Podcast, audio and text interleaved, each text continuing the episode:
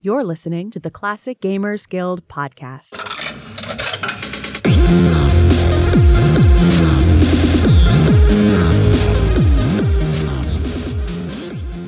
Hi there. Welcome to the Classic Gamers Guild podcast. I'm your host, Anna. I'm here with your other host, Paul, and we're here with a special guest, the founder of Common Colors and the creator of Prim, a pretty darn cool point and click adventure about Death's Daughter that uh, is up in Kickstarter right now, guys, and is already past its initial goal that it beat in less than one day, and it's on its way to getting its biggest stretch goal, which is bigger and longer game. I am so pleased to introduce to you Jonas Fisch. Hi there, how are you doing?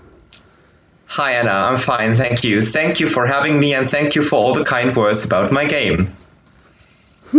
well, it's a it's a great game. I was excited to download the demo as soon as it came out. We uh, we featured Jonas's game in a ladies' night for the Classic Gamers Guild podcast, and had a chance to get to learn a little bit about the plot and mess around with it a little bit by playing Mad Libs. So it was it was great fun to be able to finally download it and play it. It's it's a beautiful game. Uh, what ended up helping you to decide that you wanted it to be in black and white? Mm, basically the artist that coined the game style. I uh, stumbled across a Mexican comic artist called Oscar Alvarado, and I fell in love with his uh, unique style. I mean, he's uh, basically quite obviously inspiration from works of Tim Burton while drawing. Um, just look at those big eyes of his characters, and he almost exclusively draws in black and white. And I've just fell in love with that style. And um, since I, before that, I came up with the idea of making a game about Death's daughter, which is supposed to be creepy and cute at the same time. This style was the perfect fit for the plan I had in mind. And so I asked him, and he designed the, the characters. And from then on, we kept going and we just never thought about adding color. I mean, if you make a game in black and, white, it's quite obvious that from time to time there is a person approaching you and asking you, why don't you add color? Uh, maybe uh, for the land of the living, for example, when Prim enters the land of the living, this might be an obvious design choice. But um, up until this point, I have resisted the temptation to do so, and I'm quite happy about it because the look is unique. Yeah, no, absolutely. It definitely helps it stand out from the crowd. I was kind of wondering, on a developmental standpoint, is have you faced certain challenges, um, specifically with perhaps like objects, um, things that you want the player to find or pick up or interact with? Has it been uh, a bit of a challenge sometimes to differentiate what the player should interact with because it's black and white? Yeah, we have introduced a quite useful tool the player can use, which is a hotspot display in game. Um, but mm-hmm. watching people play the game in the demo, I've already encountered an issue that these hotspot highlighters are somewhat a little small sometimes. This is something that I'm going to fix in the final game because you're right, due to the aesthetics, the black and white graphics, it's sometimes harder to spot an item. Um, an example would be in the in the demo. The player's objective is to get keys that Thanatos, Prim's father, Death himself, uh, keeps tied to his belt. And the keys are pretty dark, and his coat is dark as well, and so they are pretty hard to spot. And this is something that I'm definitely going to improve. Um, but they are also the black and white aesthetics are also good for a bit of joking around with because uh, at another point in the demo we um, we have Prim opening a book on herbology and the player has to decide okay what color is the blossom and the colors that the player is given as a choice are of course white black and gray and this is also this is always a, a good joke for players I noticed an inclusion of a lot of puns right away. It hit yeah. me that uh, this was the kind of game I would be into.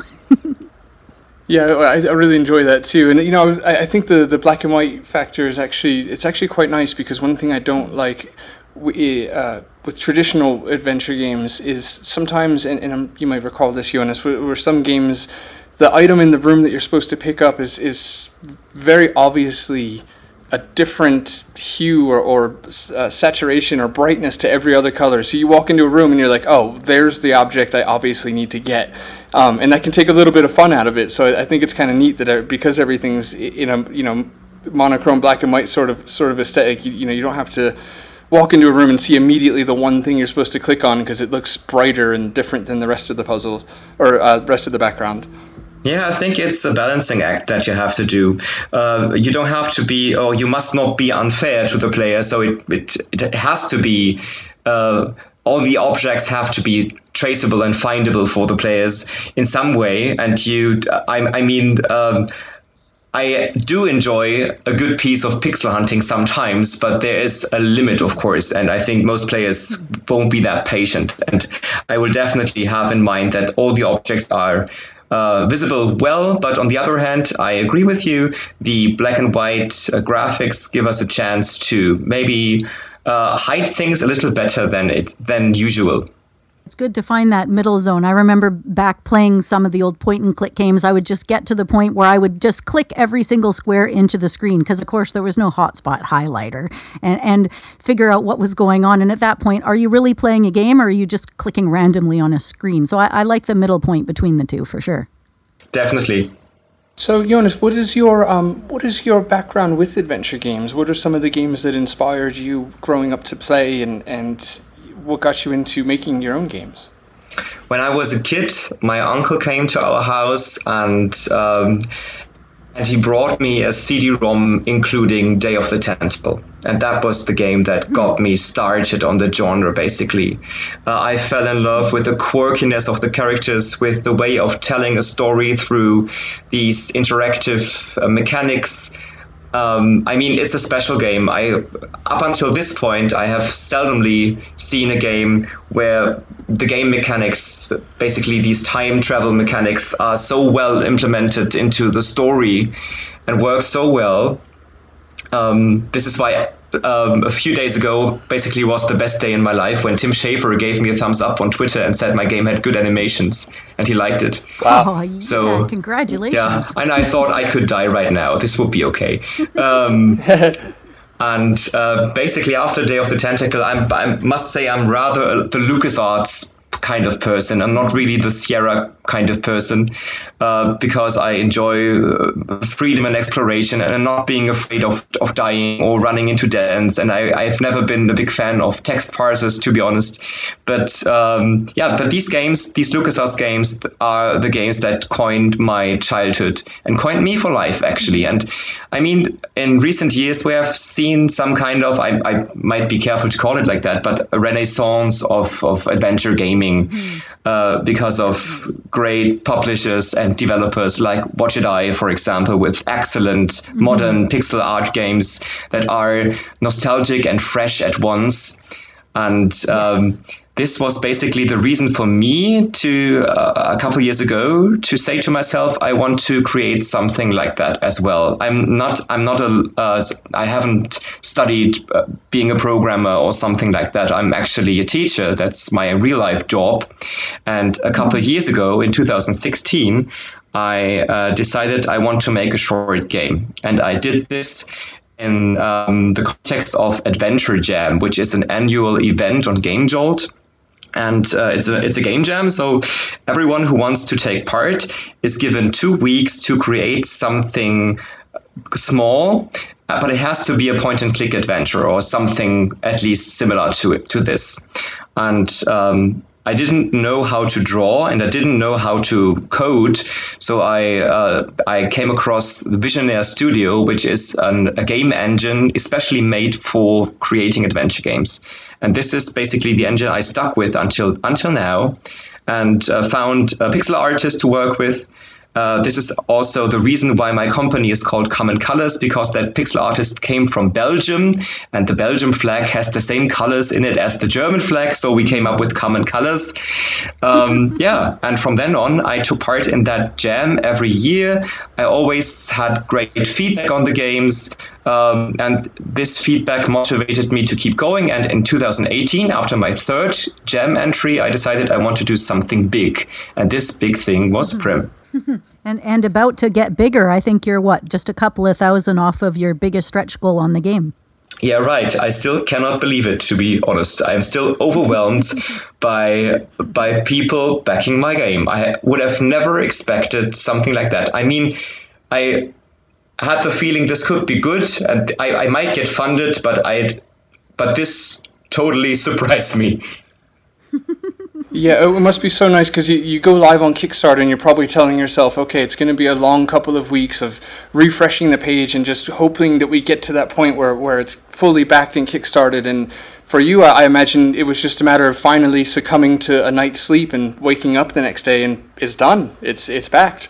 Yeah, it's it's It's amazing. It's totally not the way I expected it to be. I actually expected it exactly in the way you just described. I thought, yeah, like you said, refreshing the page all over again every five minutes. I already made invisible contracts with myself not to do that, um, and try to avoid too much stress. And and came up with countless strategies. What do I do if people don't see my campaign page? How do I get them on my campaign page?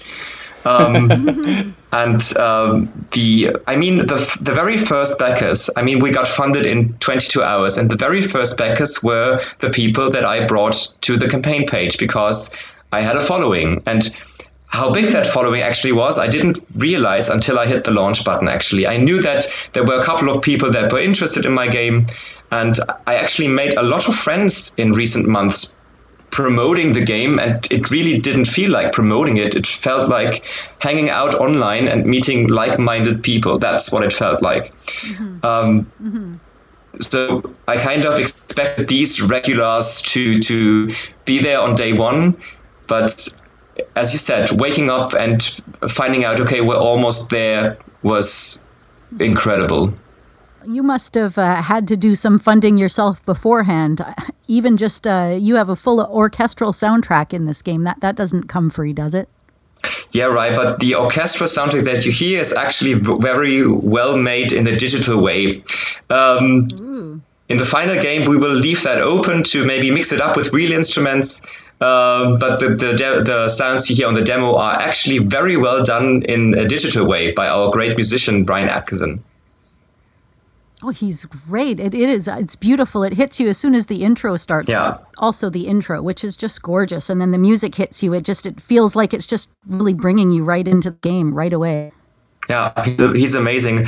Um, of course, when we talked about what kind of mood or what kind of style do we want regarding the music, the obvious choice was to uh, let let us be inspired by Danny Elfman, since he's the basically the the uh, regular composer in Tim Burton movies, and he's coming. Uh, he's always bringing big choirs to the game and always having these big orchestral soundtracks. And this was one direction we wanted to go, but there's actually there's actually another piece of music in the demo, which is the funky song that Death dances to later on. and I'm quite proud because I recorded this one and I play guitar on this one.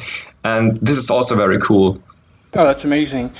You know, I think one thing I, I absolutely love about your game, mate, is is the the first impression. You know, when you fire up that demo, you've you've got just amazing, wondrous visuals. Um, the the black and white is is just absolutely refreshing. There's there's a beautiful contrast. The lines are clean. Um, the lines are also kind of bendy in, in a great way, and in a very Day of the Tentacle sort of way. Um, again, just very wondrous. And then you get hit with the sound, uh, the soundtrack, the score, which is gorgeous, and then the voice acting is magnificent. Thank you so much. This is all due to the amazing Maria Pandolino, uh, who does a great job giving Prim the sassiness that she that this character requires, and and yet she somehow manages to stay very likable and very. Yeah. Um, I mean, some players told me your game is fun because I always want to hear what Prim says about an object when I click it. And Right. this is basically the biggest compliment a writer and a voice actress can get when writing an adventure game, I guess. Yeah, yeah, no, absolutely, Yeah, and I, I would second that notion. It, it was uh, it was addicting because she's she's just so animated and full of life and, and enthusiasm and, and personality. I guess that's what I'm trying to say. The personality comes through the first two lines you hear her say. You, you've got a grasp on mm-hmm. on what her, her character is like. So it's yeah, the first impression of, of your game is, is second to none. It, it really hooks you right away. So I, I suppose combining that with the knowledge of how well the Kickstarter did, I'm, I'm kind of not surprised because the the first impression is that is that remarkable. Thank you so much, Paul. In fact, we already got very amazing player feedback regarding these this live being being live or being alive aspect that you mentioned, uh, because the voice acting brings so much life to the character, and sometimes her face does not because she uh, kind of, she's kind of frozen in the same facial expression, and this is something that we want to change in the final game, and that uh, really caught our interest because of player feedback. Uh, that we want to give her different um, expressions in terms of moods. If she's in a good mood, then she might smile while talking, and and so on. So this player feedback again has been very valuable to make the game even better. But all in all, thank you so much for all the praise that you let rain down on me right now. well, I got to throw in a little bit more. I mean, there's a, a few things that I haven't encountered as much in other games. Uh, for one, I like how she kind of narrates her own adventure. Uh, I also really enjoy the way that you have the mouse wheel set up for inventory. Yeah. Yeah. That's a great way to uh, to interact the game. It just it feels so natural. Like I don't need to put a lot of effort into a game, I can put all of my effort into enjoying the atmosphere and, and into problem solving, which is where I want it to be. So, where did you come up with uh, some of those ideas? Just just in the stylization of, of how the uh, the control function worked with the mouse wheel and the inventory. I mean, it's a point and click adventure. And I think one of the main advantages of the genre, uh, apart from many, many disadvantages that it has in comparison to other more, more uh, popular genres nowadays, maybe, is that the controls are supposed to be really simple. And that's basically a good thing. You don't need a lot of tutorials to explain the players what to do. You can really uh, start playing with just understanding okay click left interact click right look at and open inventory close inventory that's it. Uh, and i think th- you can of course by design make it even more comfortable for the player. And i wanted to make it play entirely with the mouse of course and the mouse wheel seemed to be the obvious choice. There are actually some games especially from the german developer Daedalic uh, these are the ones that made the Deponia series, for example. They already introduced yeah. the mouse wheel as the device to open the inventory with. with. So uh, we, we, are the first to do that. But I think this is one of the most elegant choices. Uh, there are some people who play it with uh, the, the mouse pad and not with the mouse, and those can uh, press the I key on the keyboard and thereby opening and closing the, the inventory. That's also possible. Um, but all in all, I think it's very comfortable to play, but still there is some room for improvement. Uh, it's a tiny detail but when you move your item that you picked up in your inventory and you move it outside of the inventory then it is supposed to be closing automatically, but it does not right now. So this is another. Yeah, we have to click. Yeah, right. And this is basically one click too much. Uh, so we can mm-hmm. make it even more comfortable right now after watching hundreds of people playing it, actually. Right. Mm-hmm. Oh, great. I really like what I'm hearing from you. Just in fact, and as far as when you're describing your game, um, and, and granted you're here to promote it, you're still taking a time out to mention things that you would like to see done better and that's mm. that's incredible i think that's really admirable and i think it speaks to everybody listening that this game is being made by somebody who's very very passionate perhaps a little bit of a perfectionist in a great way um, and they know they're going to get a really quality product because when you bring up things about your game you're not afraid to say well i'd really like to see this done better so I, I think that's really nice for for the listeners and the backers and potential backers and buyers of your game to hear you know the, the, the lead on the project is, is not going to be content until every little detail is, is ironed out and as smooth and nice as possible. Thank you, Paul. I think it's a blessing and a curse at the same time um, because I, I, because of my perfection, perfectionism, as you called it, and I think you're quite right with that term. Um, I, I tend to polish things very much, and this is the, probably the reason why that demo already feels quite polished especially for a demo. Um, on the other hand, it's also um, for me as a person, it's sometimes really hard because until you reach you reach that level of polish of, of polishing that you intend, it's a long way to go. Um, but uh, of course, as you say, I want backers to know, and, and, basically everyone, I want everyone to know that this is something I'm really serious about, making it as good as possible as I can. Mm-hmm. And it looks like you've got quite the great team on your side. I, am reading up about uh, Steffi Kick. It looks like she was working with Daedalic Entertainment before yeah, on right. their games. Right. Mm-hmm. She's done background art and I think animations as well. So she's also a great um, addition to the team. Hmm. And how how did you get your crew together? You've got what one, two, three, four, five, six, seven, eight, nine, nine of you at least all together. It looks like on your base team. Mm-hmm, right. Um, this highly depends on who we're talking about.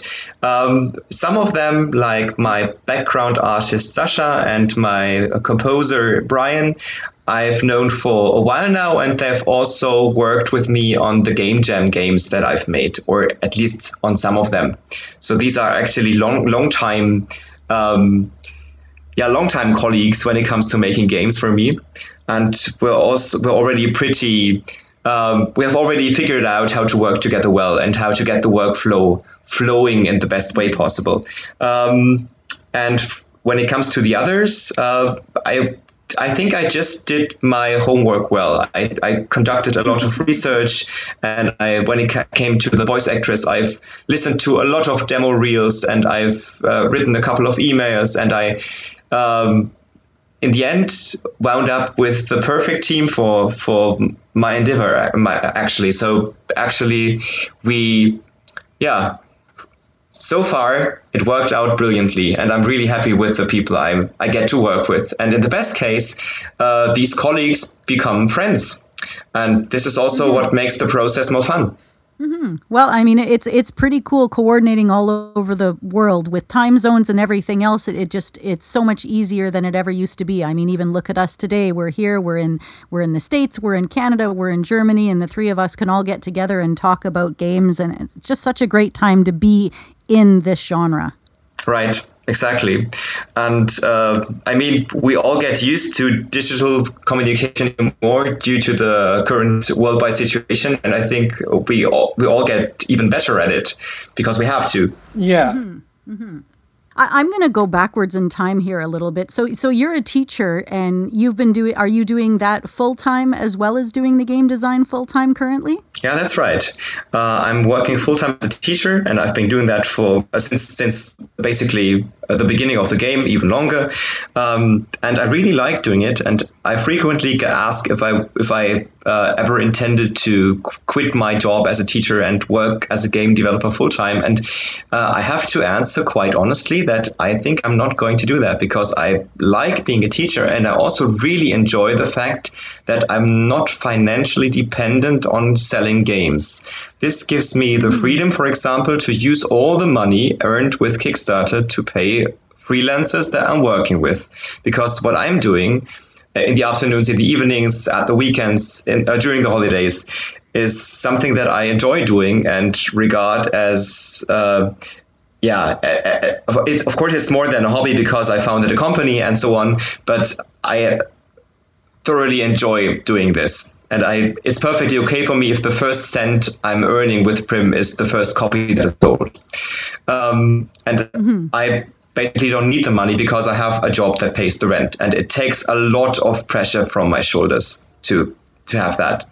Um, no.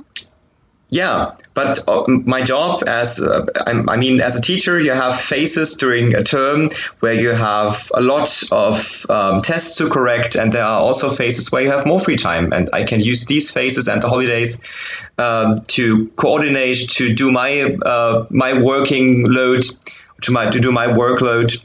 Um, and so far, it worked out well. Um, but of course, because I'm working with professionals and they are quite fast and they do this as their job. Right, right, right. Mm-hmm, mm-hmm. So yeah, it's their full time. Now it yeah. looks like you are a high school philosophy teacher, which to me is pretty amazing. We don't have high school philosophy classes around here. Yeah, we, uh, uh, uh, German schools don't always have philosophy as well. It's some it's a subject that uh, students can uh, choose, or they can choose different ones. What a great elective. My dad got his uh, his degree in philosophy at the university, well, and then promptly became a postman. But you know, it comes in handy anyways. Yeah. you never know when you need the knowledge.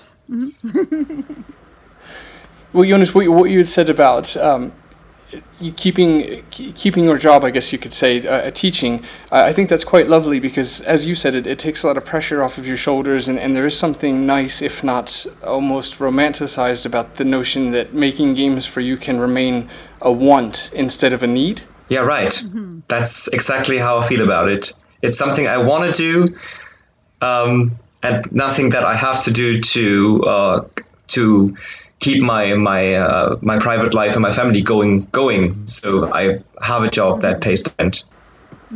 Yeah, absolutely. And from I think from a consumer's point of view, that's that's one of the best things you could possibly hear. I mean, that this this person's you know pouring their heart and soul into something because they love it and because they want to. Um, so I, I, think any sort of labor of love, um, especially in the form of a game, is going to result in an experience that's a lot of fun for all of us. Yeah, hopefully. That's the plan. so, have you told your students you're making a game? Do they know? Um, some of them know, probably because uh, there is a local newspaper that wrote an article about me recently. Um, and uh, my colleagues started to notice because, uh, based, based probably because of the same reason. Uh, and I've talked to some colleagues today, but normally I don't tell my students about this because I don't want to give too much away about my private life. And I, I try to be as professional as I can. In some interviews, I was I was asked, uh, or, or, these people told me, okay, of course you have a lot of background, that you know a lot of, of people, you know you know a lot of students and I always say I would never dare to ask my students to back my game because I'm simply not allowed to do that. I would totally abuse my position as a teacher yeah. uh, if I did that. So uh, I try to keep the two things quite separate from each other.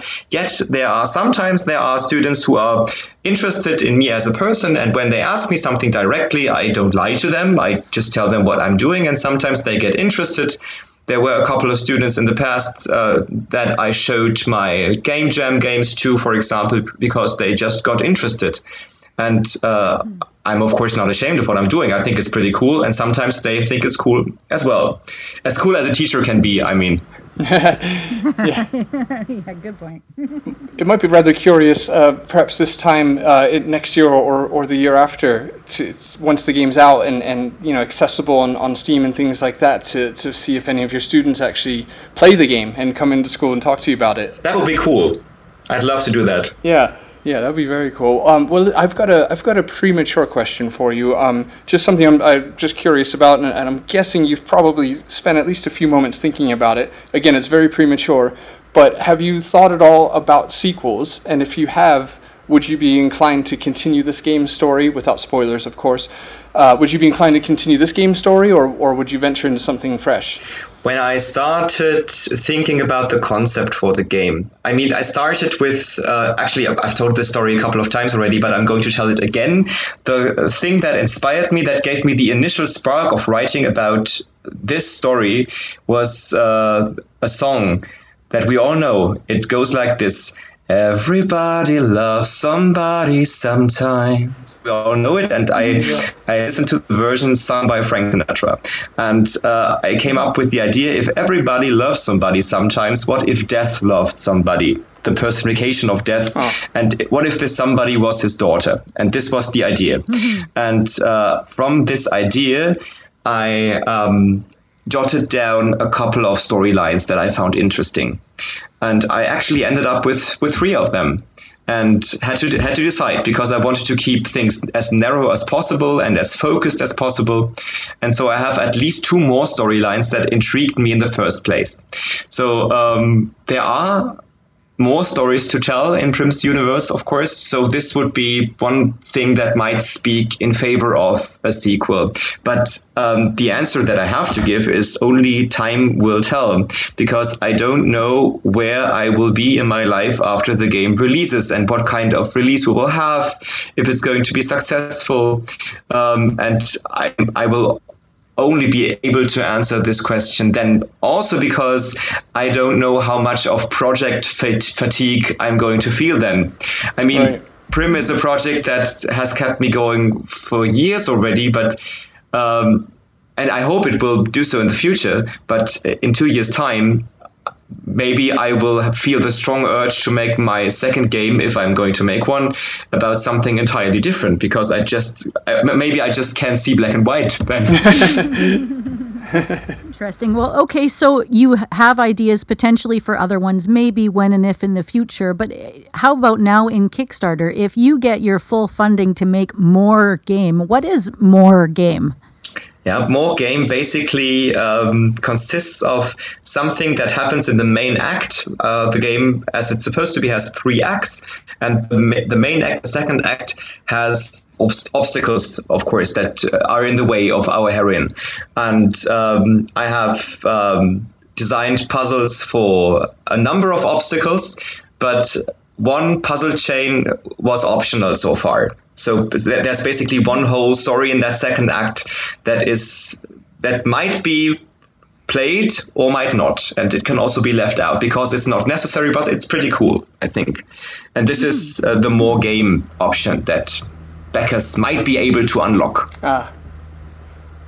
That's pretty awesome. Yes, very close. So yeah, okay. So you're looking at pretty much releasing this game internationally. It looks like even I mean now you've got most voice going for most of it too, but you got English, German, Spanish, French, Italian, Russian, Brazilian, Portuguese.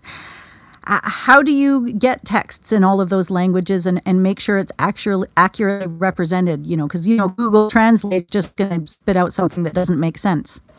It's time for some uh, unpaid advertisement right now. I'm working uh, together with a group of people that call themselves the Warlocs, but spelled with just a C. Uh, so no, not what you think. Um, and um, these people are incredible. They um, actually I found them because one of them uh, who translate into German uh, who I don't know, uh, who, who I don't need actually because I translate into German myself. But their German translator is Michael Stein, and he's the, the editor in chief of the German adventure game magazine Adventure Treff. And I met him at Gamescom uh, two years ago, and uh, we started talking, and uh, he basically offered me that they could do the localization for the demo.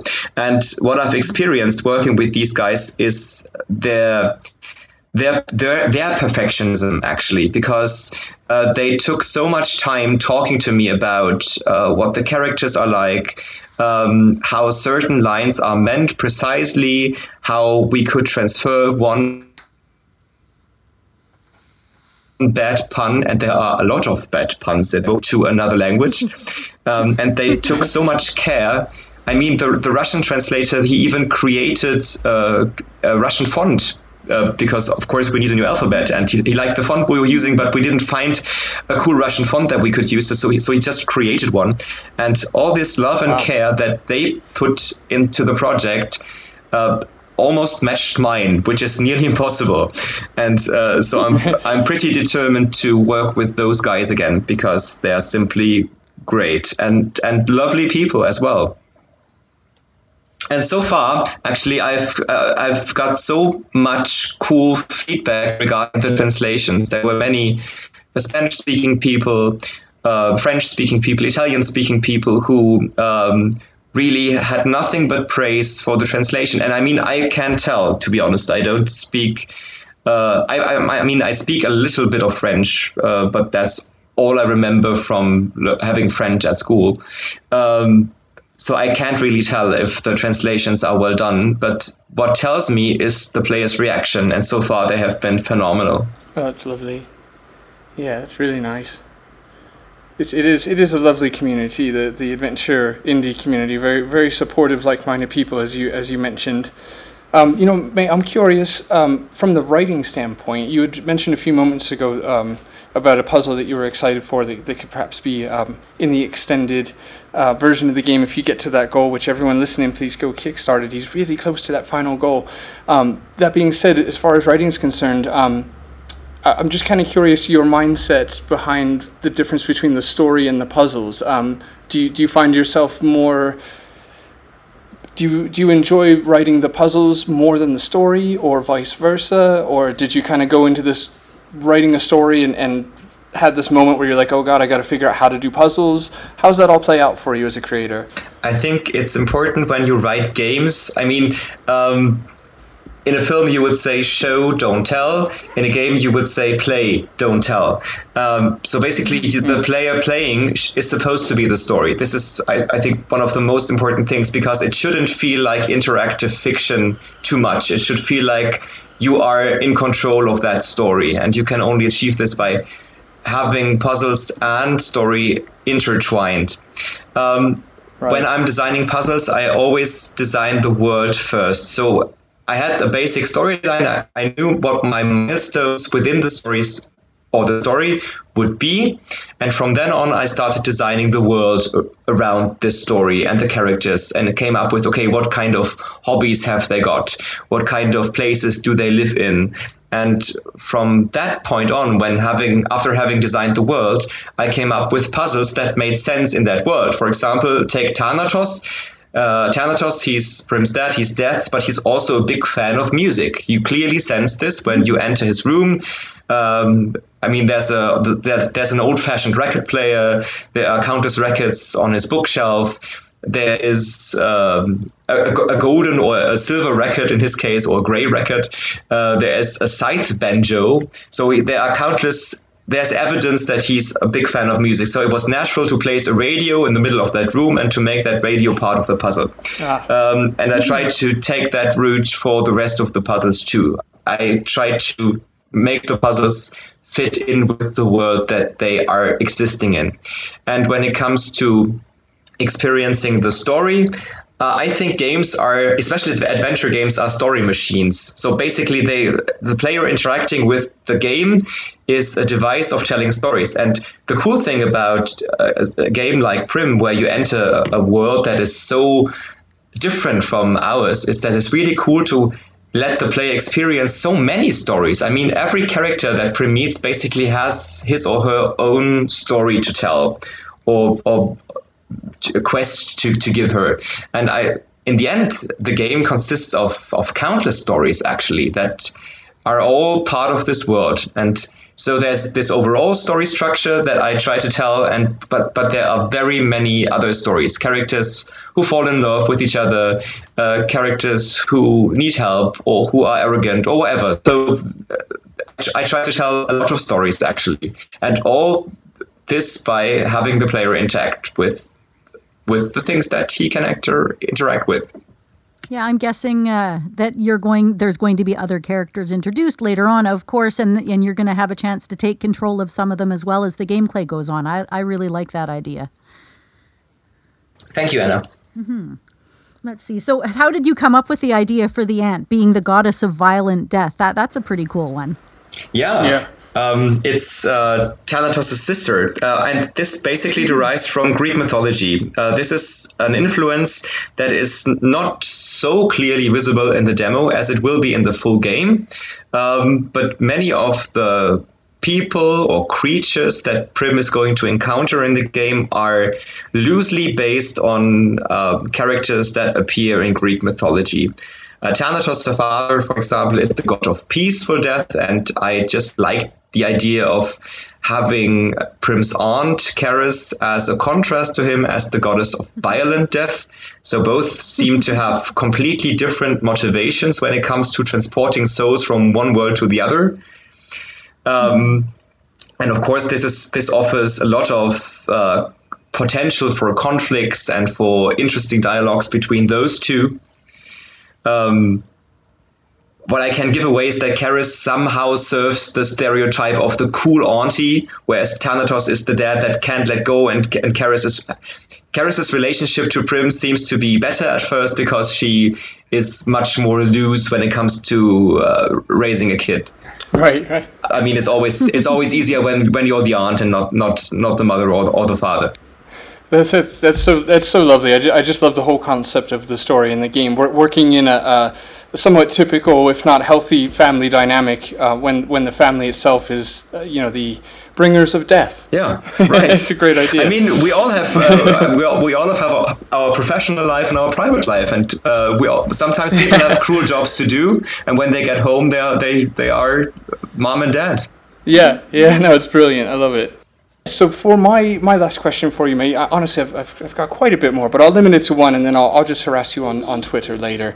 But um, but for now, um, I, I have probably a foolish, if not rhetorical, question, but but I think it has to be asked, and, and that is your feelings about Tim Burton himself. You know, for you, I think most of us are fans. That's safe to say. Would you consider yourself a fan of his, or is it more on like an obs- kind of obsessive, obsessive, you know, fandom sort of side? Um, what you know, how, basically, how do you feel about about Tim Burton and his work, and and how did it inspire this game more than what's I guess obvious? Mm-hmm. Um, I would not call myself a fanatic of any in, in any way, actually, uh, especially not of himself as a person. Um, what I really do adore, on the other hand, is his distinctive art style that he coined yeah. and the way that it's working on screen. And this is the feeling that I wanted to create. What I love about his work is that he's able to create really dark gothic fiction with a heart and that's basically the contrast that I wanted to see in a game, and I wanted to make that game. I mean, take films like A Nightmare Before Christmas or Corpse Bride. These are when you just look at screenshots or you, you, you have a random uh, scene without any context, it might scare you, especially when you're a child. And the, the interesting thing is that it's still very family friendly. I mean, when I watched Nightmare Before Christmas, I was about six or seven years old, probably probably too young actually to watch it, and I, I had hmm. nightmares uh, for weeks after it. But it fascinated me so much that I had to rewatch it again and again until my nightmares disappeared and became, yeah, obsession might be the, the wrong word, but I, I. Um, developed a fascination for that type of visual storytelling um, and th- that's basically what I admire. I admire the way of telling emotional stories with uh, really, um, yeah, how, how, do I put it? With um, frightening imagery. Mm. Yeah, there's quite a, quite a contrast there. It's, it's, yeah. not uh, it's not something you experience with a lot of other uh, creators as you would with Tim Burton, but that's it's a great way to put it. I think a, a lot of people have uh, a split opinion on like the Nightmare Before Christmas. If you saw it before puberty, you might have been scared of it, and if you saw it after, you might find it funny, yeah, which is right. a difficult a difficult place to land. It's nice. My question I have for you before we wrap it up. Uh, what is the time period this game is set in? It's like there's a, a, bit of the Greek mythology, there's a little bit of like the Gothic age, eh, but you know, you've got things like record players. So is it an imaginary time period? Or? Yeah. Um, this is, I think, part of what makes that mixture interesting. Uh, when you hear Greek mythology, of course, you think of ancient Greece, but it's obviously mm-hmm. not set in ancient Greece. We try to do something mm-hmm. really new here, and um, we we offer the players a peek into and this becomes very visible when you visit the land of the living, actually, um, which looks a little bit like uh, our 19th century, but it also becomes quite clear that it isn't our world. It's a world very similar to ours, but it is not. So it's like an alternative history, 19th century Victorian age, uh, with elements that aren't supposed to be there. And this is something that I find very interesting. It's it's kind of like taking it into steampunk, but a completely different genre because steampunk is kind of timeless in that it's then, it's now, it, it's a few different times all at once. Yeah, right. But uh, uh, there are actually a, a few steampunky elements in the game. Yeah, that's true. Sort of like that mix of modern and old fashioned, but uh, with that gimmicky kind of machinery and stuff, right? Yeah, right. When you look very closely, for example, I already revealed a character named Tristan. He's going to be one of the playable char- characters in the game, and he's going to be a human uh, and uh, very, um, yeah. Uh, play uh, or followers who looked very closely noticed that he has some strange technical device tacked to his temple and we don't know yet what this is about. But this is clearly an element that doesn't fit the picture of 19th hmm. century. Oh, I love that. I, I, just that, and that's what it is. It had me guessing as I'm playing it. When is this? I mean, because and you kind of know where it is, but it's also it's in a place where you don't usually see games situated. So there's just there's so much to discover as you play through it. Even just in the demo, that I highly recommend everybody listening. They got to go out there. It's on itch. It's on Steam. Uh, get this demo downloaded. It, it's certainly worth it. Back it on Kickstarter. Uh, Jonas, could you tell me a, a little bit about what you want people to know about the campaign? You said so much, and already. Let me try to add something. Um, yeah, folks, uh, Prim is on Kickstarter right now. Um, at the moment of recording this, we still have about 14 days to go, but uh, when you are listening to this podcast, it will probably be less. Uh, so time is running out, and we are still hoping to reach our uh, for now, at least last stretch goal, because I'm going to release some new stretch goals on Friday. Um, we came up with new cool ideas what we can offer if we get even higher. Um, and so we're still hoping to collect more money to make this game even greater, as great as we can for you guys. Uh, so um, if you are into point and click adventure games and into dark aesthetics, but also very emotional stories uh, that are told with a bit of, of humor uh, and good heart, then check it out. Well, you're with the right audience. Uh, our audience are they're big fans of that kind of humor, puns in particular. If you've got a pun that can make somebody get up, shake their head, and walk out of a room, you've got a winner. I never thought that our Swiss Army scythe would have so many fans.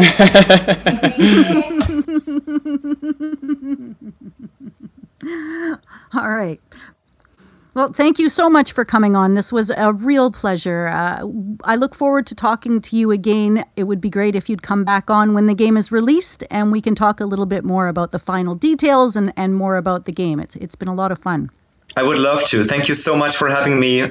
I had a blast. Oh, thank you. Thank you so much, Jonas. It's been a pleasure talking to you. Like I said, I'll harass you on, on Twitter as the time goes on. And, and yes, we would love to have you back when the game comes out so we can talk about it more and, and uh, and yeah, just just lavish praise on it because I'm already in love with the demo. So that is all the bloody time we've got for today. Un- unfortunately, I want to thank Jonas again so much for being with us. Please go back his game. You can find you can find him pretty easily if you just go to www.prim-game.com. Is that a dash or a slash? I guess that's a, dash, a dash, right? Right. It's a dash. Yeah, it's not it's not the guitarist for Guns N' Roses, it's a dash. so go to prim-game.com. You can get all your information there. You can follow him on Twitter, but most importantly, please back the game. Back it selfishly, not even for the goals, back it because it's a wonderful game that you'll want to play. So that's about all we've got for today. If you want to check out the Classic Gamers Guild, we are on Facebook, um, we are on Twitter. Uh, I've done over 100 episodes and I still have to look at a cheat sheet for all this information. Let's see. Instagram at CGG Podcast. Uh, do us a tweet over at Twitter uh, at the CG Guild. You can send us an email at mail at Classic Gamers Guild. And a huge thank you to all of our Patreons. We sincerely appreciate you guys for making this happen. To those on our extra special thanks tier, Jay Holmes and Mark Fillion, thank you so much for being there for us, uh, as well as everybody else. And, um, yeah, that's all the time we got. Please back Prim and don't do a murder. Good advice.